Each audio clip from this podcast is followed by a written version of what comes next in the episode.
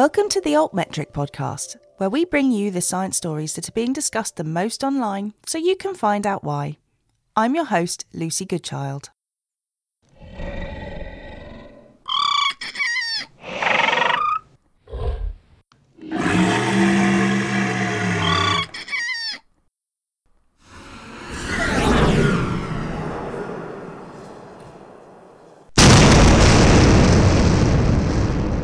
Dinosaurs roar as a colossal asteroid rips through the atmosphere and collides with the Earth, throwing up a cloud of dust and gas so thick that it plunges the planet into a decades long winter, wiping out most species. But is that what happened? In this episode of the Altmetric podcast, we hear from Dr. Alessandro Chiarenza, the lead author of a study providing the first quantitative confirmation of what caused the mass extinction 66 million years ago.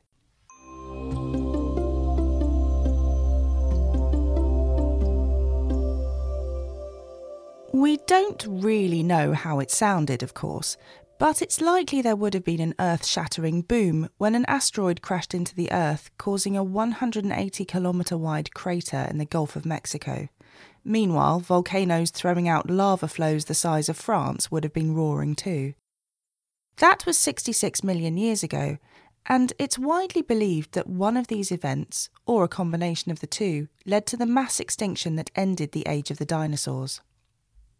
But that's a difficult thing to prove, and scientists have spent decades looking for evidence to tell us what really happened.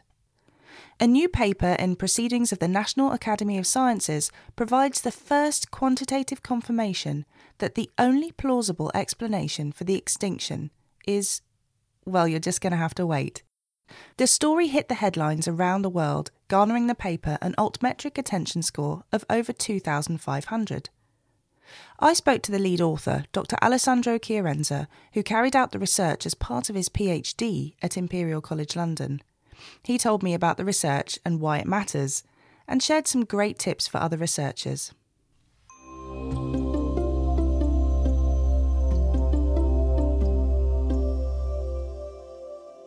Firstly, thanks for talking to me. Yeah, thanks to you. So, I want to start with a bit about you actually. What's your background? How did you get into this area?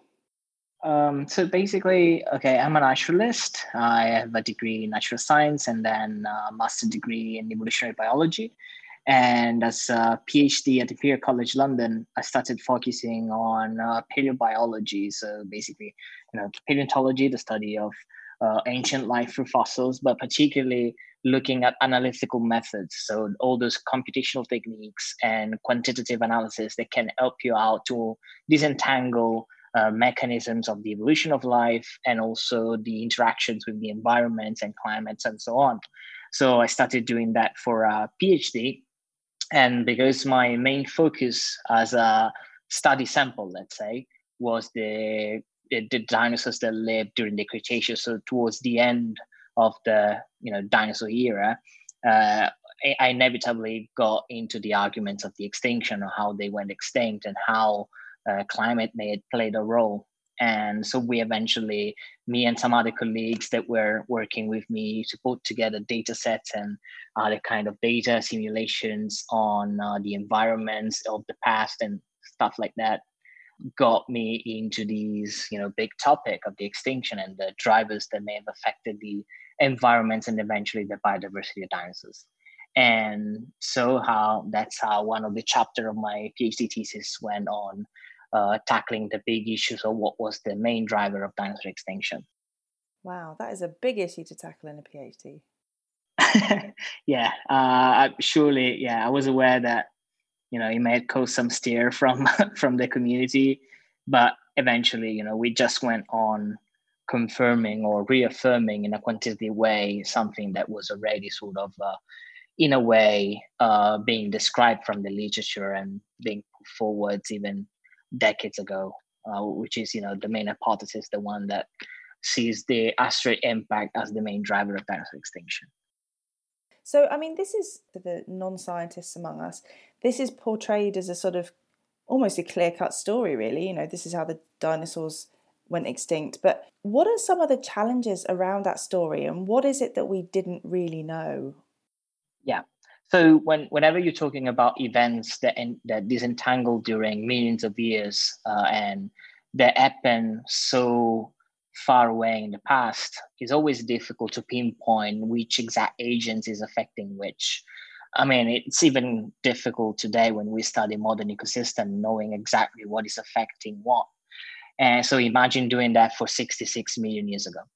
Uh, the main challenge in this past decade since the in the 80s so in june 1980 this paper on uh, recognizing from a series of evidence that an asteroid fell on earth 66 million years ago and produced some global effects. And the fact that many people related these effects with the extinction of the dinosaurs since this paper came out uh, there's been some sort of controversy on trying to either find more evidence to support this claim or the other current of evidence that they were looking at putting together evidence for uh, actually other drivers, other mechanisms that from you know mainly coming from the planet that may explain this extinction.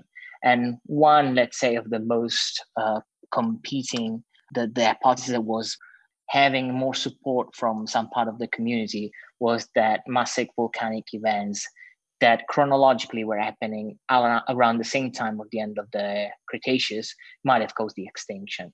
Of course, because one of the big uh, problem with this is that you need to have precise dating to understand when these things are happening and whether they match with the uh, disappearance of many animals including the dinosaurs. So one of the biggest challenge during these 40 years is probably been uh, putting a very solid calendar on these events happening. And only recently, with very highly sophisticated techniques of dating involving, you know, computational methods, modeling, but also new uh, ways of geochemically dating rocks via radioactive elements, we have a way of assessing when these things were happening. So this probably was one of the biggest challenge that as a scientific community we always we all faced up to now.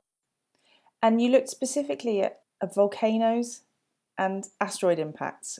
Can you tell me briefly about these two different stories? Yeah. So basically, uh, after in the 80s, uh, one of the main elements that uh, pointed towards an asteroid as something big, very, very big that happened at the end of the Cretaceous was this layer of iridium, these particular elements that is most commonly found in uh, in uh, basically rocks coming from space, like asteroids, meteorites. And this is a layer that it's basically ubiquitous. So it's found everywhere in the planet, around the planet. And it's dated exactly 66 million years ago. By investigating where the source on Earth of these elements might have been, uh, researchers eventually were driven to this area around the Caribbean Sea and eventually recognized this very big crater, a crater that was uh, 200 kilometers in diameter, basically, uh, and was dated 66 million years ago to the actual scar on the planet of this event.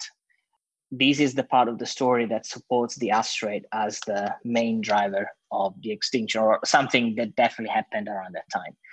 But also there is a there is a succession of rocks in india that are as wide as modern france. Imagine like you know an area as modern france covered in uh, in basically lava floats and these lava floats were deposited around the 66 million years ago, so around the time of the end of the dinosaurs.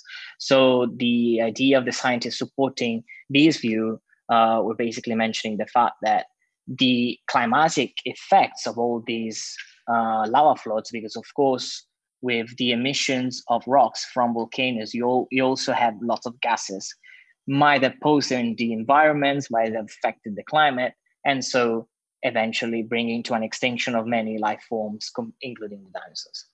So there are there have been like continuous back and forth about which which was the main cause, but eventually there are there were solid as I was mentioning there were numerous studies on trying to put a, a precise calendar of when these things happening, and recently there were major studies in science mentioning that uh, by the time that most of these lava flows were actually emitted right after the asteroid fell and the dinosaurs disappeared. So that they were mentioning that maybe these things were active, but most of, of these activity was being redated after these 60s famous 66 million years ago date. And what we wanted to do eventually was okay, we have these elements, and we know that in any case, there might have been some overlapping of these two big phenomena happening around the, ex- the time of the extinction of the dinosaurs. So, how can we quantitatively experiment on this? So, how can we develop a, a, um, a system to test these ideas? And so, how did you? What did you do? Yeah, so for my PhD, I've been mostly working uh, together paleoclimate modelers, so people that use the same kind of techniques that may be today used for the news on the weather. and uh, basically, these big physical computational models that reproduce the way the atmospheres behaves around the planet. And these people, paleoclimate modelers, use also proxies that comes from the geology, from the knowledge of the geology, of the geochemistry, but also the way the continents were put together during this time to sort of reproduce the conditions that were present millions of years ago. So in this case, at the time of the dinosaurs.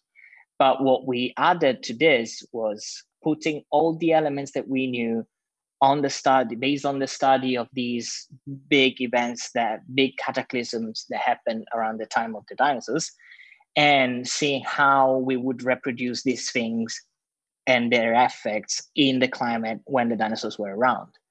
But other than do this my main line of uh, let's say skill that i acquired during my phd was of developing these sort of ecological models. So in particular case, I used some technique that was borrowed by, uh, from computational ecology that uses the conditions on the planet, on the geography, on space, in space, where a kind of animals uh, is allowed to live. So where the conditions allow these animals to live.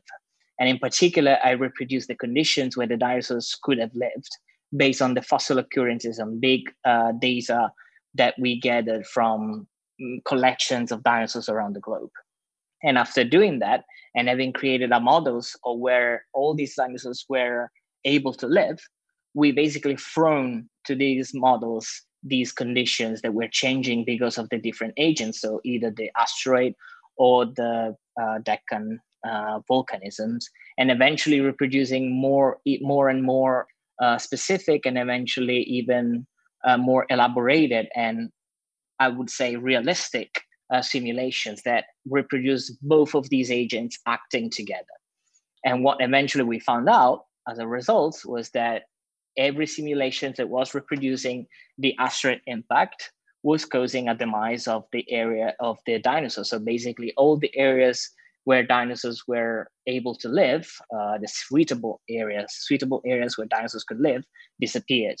On the other hand, whenever you were reproducing this even very extreme uh, scenarios where this Deccan volcanism uh, was active and was affecting the climate, you couldn't uh, find a similar response. And in addition, whenever you were reproducing these things together, you would see that after a big drop in temperature that was causing the extinction of the dinosaurs, the, oh, eventually the climate and the environment was sort of recovering. And what we noticed was that the effects of these uh, volcanic eruptions was sort of ameliorating the negative effect of the asteroid. So basically boosting and speeding up the recovery and eventually regaining the initial conditions before the extinction happened. Did anything surprise you? Uh, yes, at first, uh, particularly because you know these were simulations. These were based on, of course, we had lots of you know proxies and lots of data to put together and lot, we were relying on the literature as well. But the the thing is that you know we were first starting with an idea that probably a concert of these two events were acting together to cause uh, you know deterioration of the environment of the end of the cretaceous and eventually leading to, to the extinction. And that was actually a different story. But eventually because of course as you probably know the the review process and production process. So the phase from when you submit your paper and then eventually gets vetted and you know checked by other experts, it takes some time. And during this time, uh, at least two main papers came out uh, in Science, basically arguing on other lines of evidence and mostly based on either the records of new fossil outcrops in North America on land or from marine uh, records uh, that were dating that were dated at the same time of the extinction event, they basically were arguing for something similar. We're saying that probably the evidence for yes, an abrupt extinction caused by the asteroid, but then eventually some rising up the temperature, which was matching in uh, in timing with these Deccan eruptions, might have caused an you know an increasing temperature and a boosting up of the recovery after the extinction. And so it was like, well, we actually theoretically produced a model that is actually being tested and proven right right now while while our paper is in review. Wow, that's amazing. It was kind of something that also encouraged me not just to stop with the version that I was submit, but also to vet it and add as information whatever these papers were adding at the story. Uh, you know, acknowledging also the fact that in science you don't work as a team and you need to just be egoistically relying on your team, but also seeing what others do and, you know, vetting and increasing and uh, checking and adding information from others. And I think that that eventually strengthened strengthened the case for this kind of model, which is a little bit of a paradigm shift from, you know, either the idea of the angry volcanoes or the mean asteroid from space killing the dinosaurs. It's a more nuanced story and more complex, but you know eventually this is how the history of life has taught us that it's very complicated made of very tortuous and complicated pathways and you know we just think that we reveal this uh, different uh, way of thinking for the extinction of the another cretaceous is there more about the story that we still don't understand or is there anything else that you want to explore about it tangentially, we touched on the fact that you do see the extinction of many and many and many groups, not only the dinosaurs, many, you know, the flying reptiles, uh, the pterosaurs died out. You know, many marine microorganisms, many invertebrates swimming in the sea, many group of fishes. One of the things that many people don't really know is that we have birds surviving, we have crocs surviving, we have turtles surviving today we have mammals, of, of course. Many of these groups were affected as well. Birds, you know, affected uh, were affected as you know 50% maybe of the species, 45% of the species. Many percentage of these groups died out, but eventually a minor subgroup of them survived. So one of the things that we really would like to understand in the future is which were the mechanisms, either in the environments or in their biology, that allowed them to survive many people may think either reading the piece or listening to this may be okay, but why does it matter? I mean, I honestly don't really care what killed the dinosaurs. And one answer that we can give to this is that by studying these particular issues, we've investigated something that happened in the past, but affected life globally everywhere. And it was, you know, inevitably uh, linked with environmental changes. So by developing these techniques that trying to work out in a more accurate, increasingly more accurate way. Of course, this is not the def- may not be the definitive answer, but it tries to pin and bridge, you know, the interval between the uncertainty and the certainty. And by using these methods and developing these techniques, having a more clear picture of how environments affected life in the past, we may develop a set of a skill set that may allow us to understand how eventually environments will affect life in the present and in the future. And so we are seeing how strictly and intimately dependent we are from how environment change, environmental issues, and climate change is so important right now for society not just for you know natural life for wildlife and by developing these techniques we may be able to face these issues and tackle these problems with a more uh, you know secure skill set with a more safe uh, sets of informations and methods that may help out eventually to to get us out uh, from the climate crisis.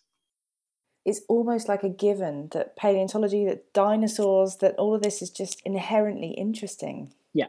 Of course, we also have a mediatic image, a popular image of the paleontologist as this sort of Indiana Jones figure that goes in the desert, in the dust, digs up monsters, that's it, goes to the museum, that's it.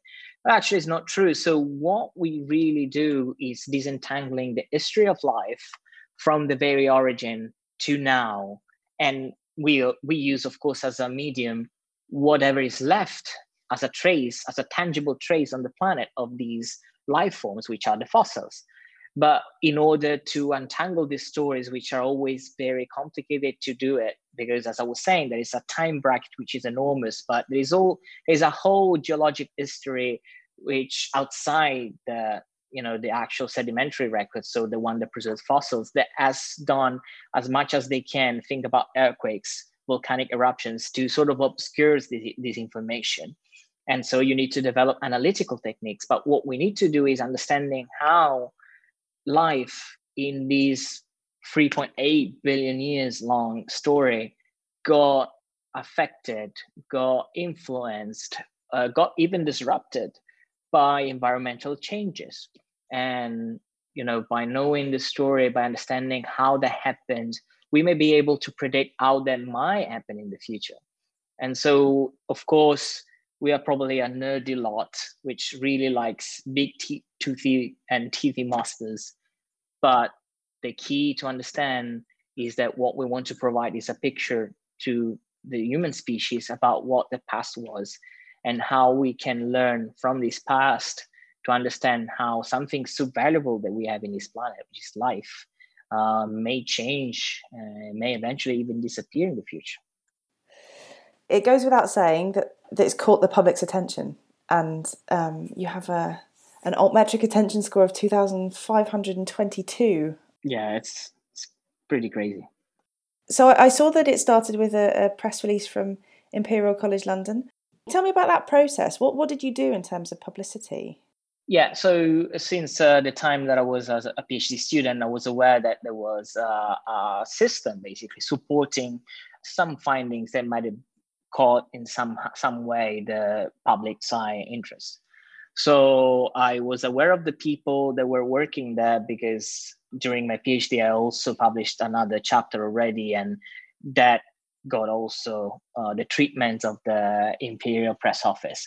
So I once the, the paper got accept, was accepted, I got in touch with this person, Hayley Dunning, at Imperial, and uh, she was like, "Okay, pass me the draft and everything, and let's start put together a story."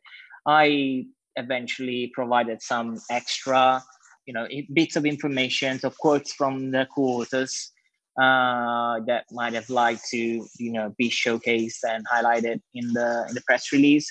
I also worked with a paleo artist, uh, Fabio Manucci. He's basically a scientific illustrator which focuses on prehistoric life. And we tried to reproduce uh, an image that was a little bit more original than the usual. So whenever you Google dinosaur extinction, you probably chances are you're gonna find a T-Rex wide open, which is looking at the sky, uh, this fireballs in the sky, and it's always the T-Rex. Sometimes it's the Triceratops. So we wanted to highlight something different, and uh, uh, we chose eventually an ankylosaur, which is this sort of tank armored dinosaur that lives together with T-Rex and dinosaurs, but for and Triceratops, but for some reasons is never shown on uh, on uh, these kind of images. And we also looked at how uh, modern observation. You know, YouTube is full of these videos of these, you know, fireballs or meteorites or whatever falls from the sky. So we mix this sort of information to create a visual that it's, you know, as scientifically solid as possible that shows the event. And I think that these also might have played a role. Plus, you know, there were lots of cool graphics from already research. Uh, my brother is a graphic designer, so he helped me out with uh, uh, one reconstruction that shows the asteroid falling from space. So you see uh, the blue planet as a as a scene from space, but with the geography of the end of the Cretaceous, so a little bit different, and the asteroid falling, and we use that as well and these all together i think help out to attract more attention What gave you the idea to work with artists? Um, so it's quite common in paleontology uh, that if you have a neat find or something that is actually pretty new and can be interesting, to uh, co-work with artists. So this is actually a tradition that it's not just been uh, boosted or just didn't start in recent years. So since the beginning in the 19th century, paleontologists or many old, you know, old style, old fashioned paleontologists were also artists or were working together with artists to create, you know, think about Crystal Palace in London. And, you know, these are the very first reproduction of uh, dinosaurs in life size and whatever the scientific concept were at the time were the most updated uh, versions of uh, prehistoric creatures. And you know, this is a tradition that's always been uh, promoted and it's been going with you know eventually also movies and other stuff, but always dinosaur researchers, but other kind of other kind of paleontologists have always been working with either people illustrating the bones or putting flesh on the bones, or you know showing weird behaviors and things. And you know whenever there is a chance to you know publish or researching on something unusual that is kind of new, I always try to make sure that I'm working with some either a co-author or someone who's able, artistically skilled, but also paleontologically knowledgeable that can help out to flesh out the idea either of the in animals or the scenes that we're trying to depicting with science. It's a really interesting idea that this you know, because it was such a long time ago, you mentioned before this, you know, the challenges we have with climate science today are even bigger when you apply them to sort of 65 million years ago.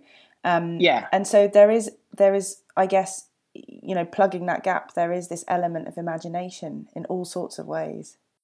Yeah, uh, you of course need to you need to be aware of the uncertainties that are in play, both from the scientific sides, but also from the pure epistemological side. So the fact that we're talking about something unraveling so far in time that you have to use all the network of your theoretical knowledges to sort of trying to bridge this gap and put it together knowledges from different systems, not only the paleontology by itself, but also climate science, environmental sciences, and you know, in this case, for example, astronomical knowledge, and trying to approximate as much as you can from what you know today what might have been in the past.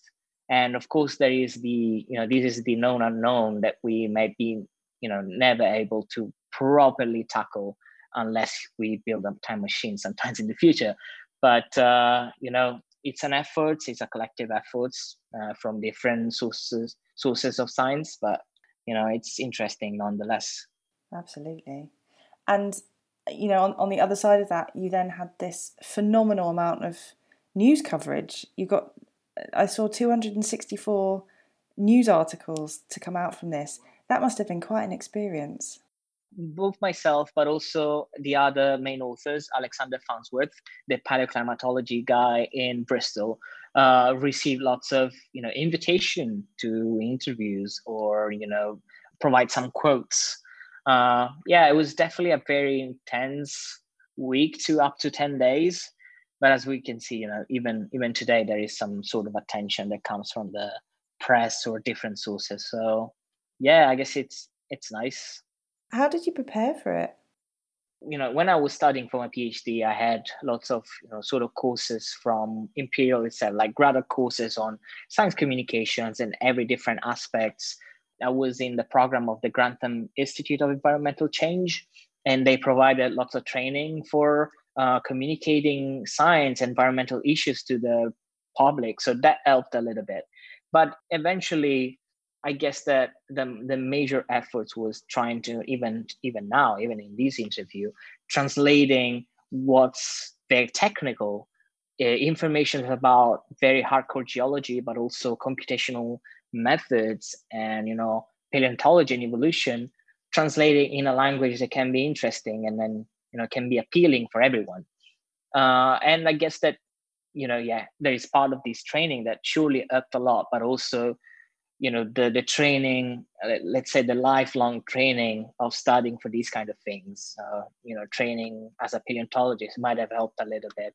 Paleontology is a is a very uh, sexy science for people it's uh, uh, and in a way that produces also lots of media products and books and things that deal with these issues. So by reading lots of these essays or you know uh, journal articles or stuff can help you out in a way to you know reply in a neat way to some tough questions that may open you know a gateway of different possibilities of replying at, different levels of uh, technicism we always finish by asking what would be your advice to other researchers who want to engage the public or get some publicity with their research uh, probably yeah as i was saying the uh, office at imperial uh, Hayley Dunning particularly helped a lot. So if you have someone that you know is very good at this and it works at your same department or your same institution,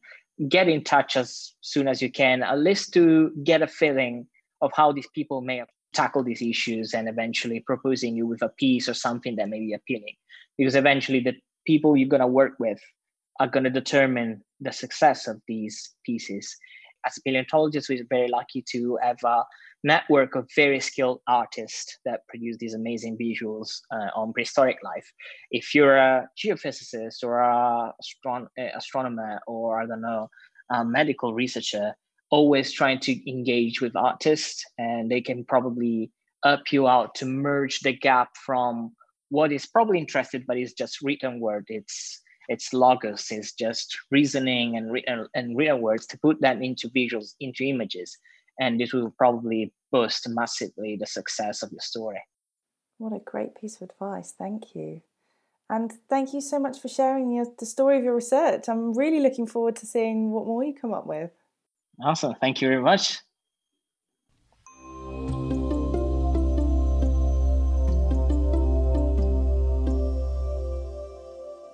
Thanks for tuning in.